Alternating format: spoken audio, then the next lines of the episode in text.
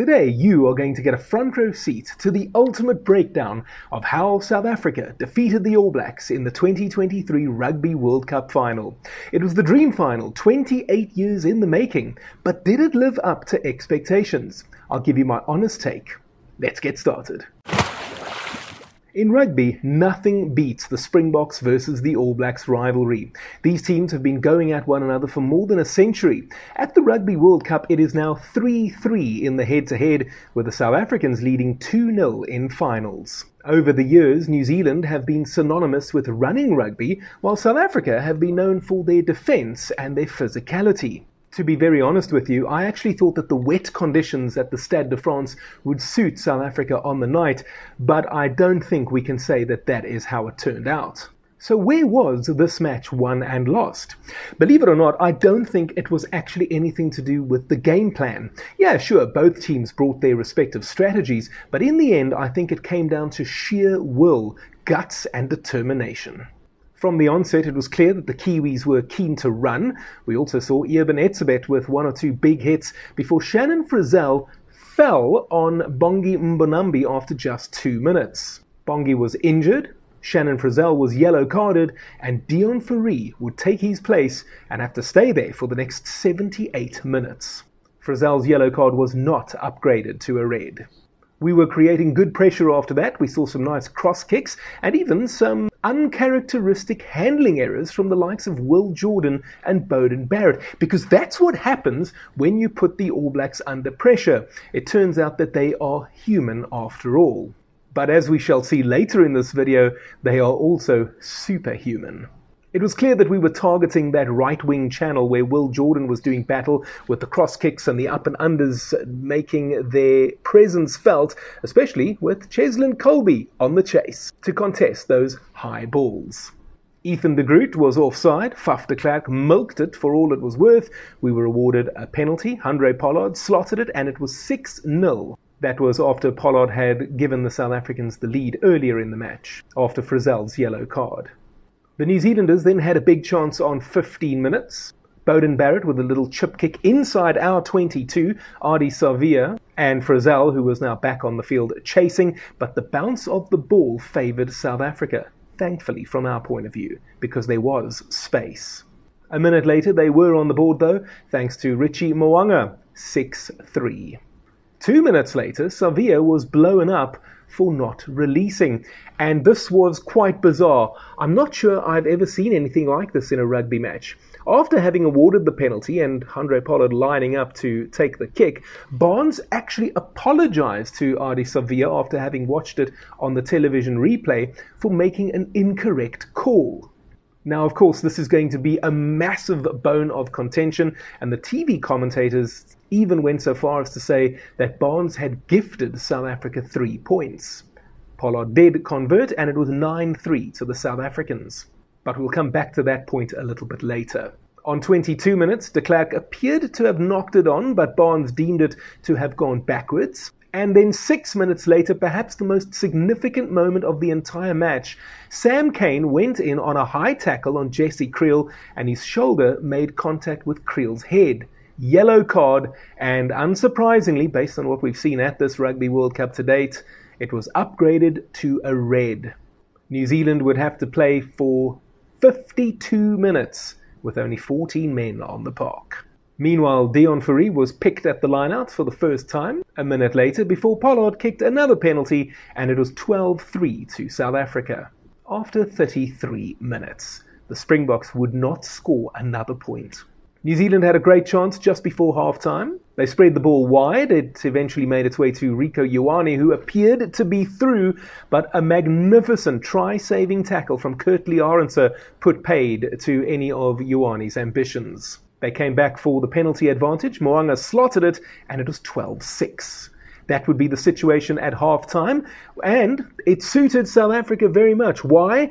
Because in the history of the Rugby World Cup, no team that had been ahead at half time had ever gone on to lose. History was on South Africa's side, as well as the fact that they had a numerical advantage. You could argue that maybe they had two extra men on the field with the way Pieter Steph du Toit was playing.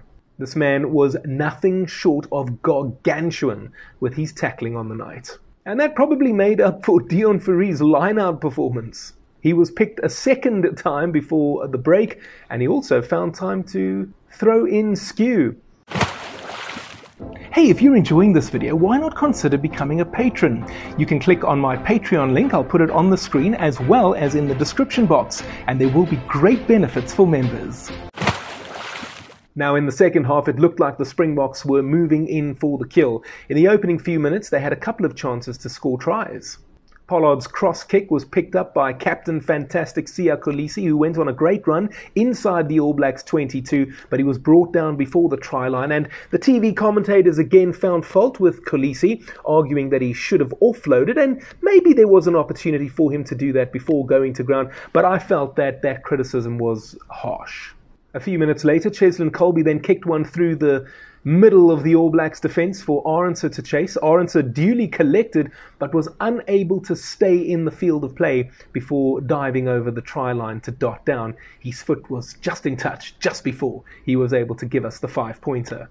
At that stage, you sensed that the try was coming, except that it was actually going to be from the other side. Kolisi was yellow carded on 45 minutes for a high tackle on Ardie Savea. And I think he was saved by the fact that you could see that he was clearly dipping as he was going into the tackle. Otherwise, who knows what would have happened with 14 against 14. Nevertheless, the All Blacks seized the moment now that there was once again parity, at least for just 10 minutes. They won a penalty, they declined the three points and instead went for touch.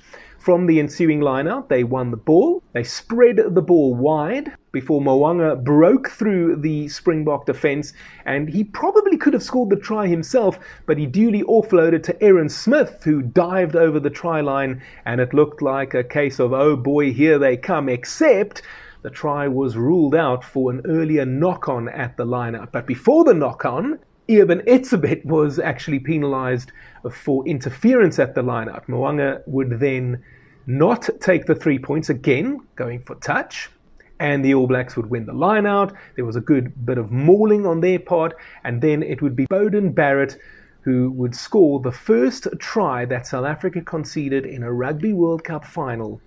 It only took 317 minutes.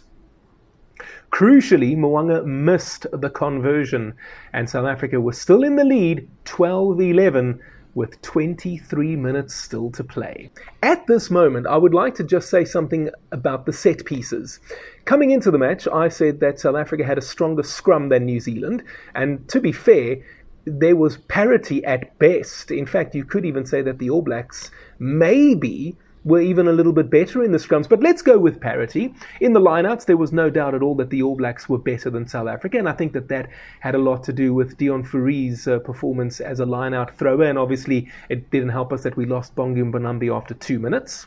But then at the breakdown, it was all out war. And I suppose you could say that South Africa edged that battle if only just. Again, Deon Fourie, we were having a go at him for what was going on at the lineouts, but he was excellent at the breakdown. He was magnificent in defence. So I'm not saying at all that Deon had a bad game. It was just a case of his lineout throwing that was a letdown. And that actually got sorted out later in the match when you could see that they were targeting Pieter Steph Toit a little bit further back in the lineup. Not right at the back, but let's say maybe somewhere in the three quarter zone. And that seemed to be the safest option for uh, the Springboks at the lineout. Now, just coming back to the point that it was 12 11 with 23 minutes to go, we have to say that New Zealand's tails were up, and Captain Kolisi could not get back onto that field soon enough. And what can we say about Kwagga Smith? I mean, this man is just a beast of a player. He made two very, very good steals. In fact, let's say excellent steals inside a very short space of time, just while the All Blacks were attacking. And it looked like they may even go and score again. But Kwagga came to the rescue. So, as it appeared as if the match might be swinging in the way of New Zealand, South Africa clawed their way back gradually, got out of their own 22 crucially, but then on 72 minutes, Cheslin Kolbe was given a yellow card for a deliberate knock on. Let me just say something, guys. I do not agree with the deliberate knock on law in rugby. I don't think that it should be a yellow card. In fact, if I'm quite honest, I think the idea that that deliberate knock on being a yellow card, I think that it is absolute BS. I've said as much before in various conversations, but you know, the rules are the rules. So here we are. We would have to see out the remainder of the match without Kolbe, and we were also down to 14 men. There was parity once more. Kolbe actually sat with his jersey over his head for the remainder of the match on the sidelines. And to be honest with you, all I wanted to do was go over there and give him a hug. Now, the resultant penalty was massive, probably from about 45 metres out. Jordie Barrett was the man who was given the responsibility, and thankfully, from a South African point of view, he pushed it wide to the left. It was still 12 11. A nerve wracking final few minutes would ensue, but eventually the final whistle would blow, and South Africa were the rugby world champions for a record fourth time the first nation to achieve that milestone. Was it a classic? No. My hands and my legs were still shaking an hour after the final whistle blew. In fact, if I'm perfectly honest, while I'm recording this video, almost 12 hours after that final whistle, I think my hands are still shaking ever so slightly. Du Toit was man of the match, or should we say Godzilla of the match? And quite extraordinarily, South Africa won each of their knockout matches at this Rugby World Cup by just one point 30 29 against France, 16 15 against England, and 12 11 against the All Blacks in the final. This is a champion team, and that is what champion teams do. They find a way to win. It was not a vintage performance, but they did what they had to do to achieve the W. Spare a thought for the Kiwis. They gave it everything and they very nearly pulled it off, despite all the odds being against them with only 14 men on the field. On Barnes, let me say that South African fans will tell you, probably more than anyone else, that referees do make mistakes, sometimes a lot of them, especially because it often does go against the men in green and gold. The All Blacks did have their chances, though, despite any refereeing decisions going against them. And don't forget, there were those two missed kicks. If Mo'unga had converted the try, or if Barrett had slotted that 45 minute effort with about eight minutes to go, the All Blacks would have been in the lead, and we don't know if they may have actually gone on to win otherwise. In terms of the severe penalty earlier, that was given incorrectly as per Barnes' admission, I think it's important to note that at the time it was 6 3 to South Africa and it was still 15 against 15. Assuming that Barnes had gone with the correct decision and not penalised Savea, and it was still 6 3 to South Africa with more than 50 minutes to play, it's impossible to say what would have happened. And crucially for me, the mindset of both sets of players would have been different in that environment. At the time, I think we can say that South Africa had started better than the All Blacks and they were slightly on top at that moment. So, again, as I say, even though those three points at the time were incorrectly awarded, I think it is impossible to say what would have happened if that penalty had not been awarded in favour of South Africa. So if we're talking about what ifs and if onlys, I think it is very much incorrect to say that Barnes helped South Africa win this match. And so there you go. South Africa are the first team to win four Rugby World Cup titles. A massive congratulations to Siya Kolisi, Jacques Nienaber, Rassie Erasmus, and everybody associated with this wonderful national rugby team of ours. Let us enjoy this moment. Our country has its fair share of issues, it's fair to say, but this wonderful team of ours truly does bring us all so much joy. And we just love them. If you watched the match and you were as nervous as I was and had shaking hands and legs like jelly, let me know in the comment section what you made of the encounter. See you next time.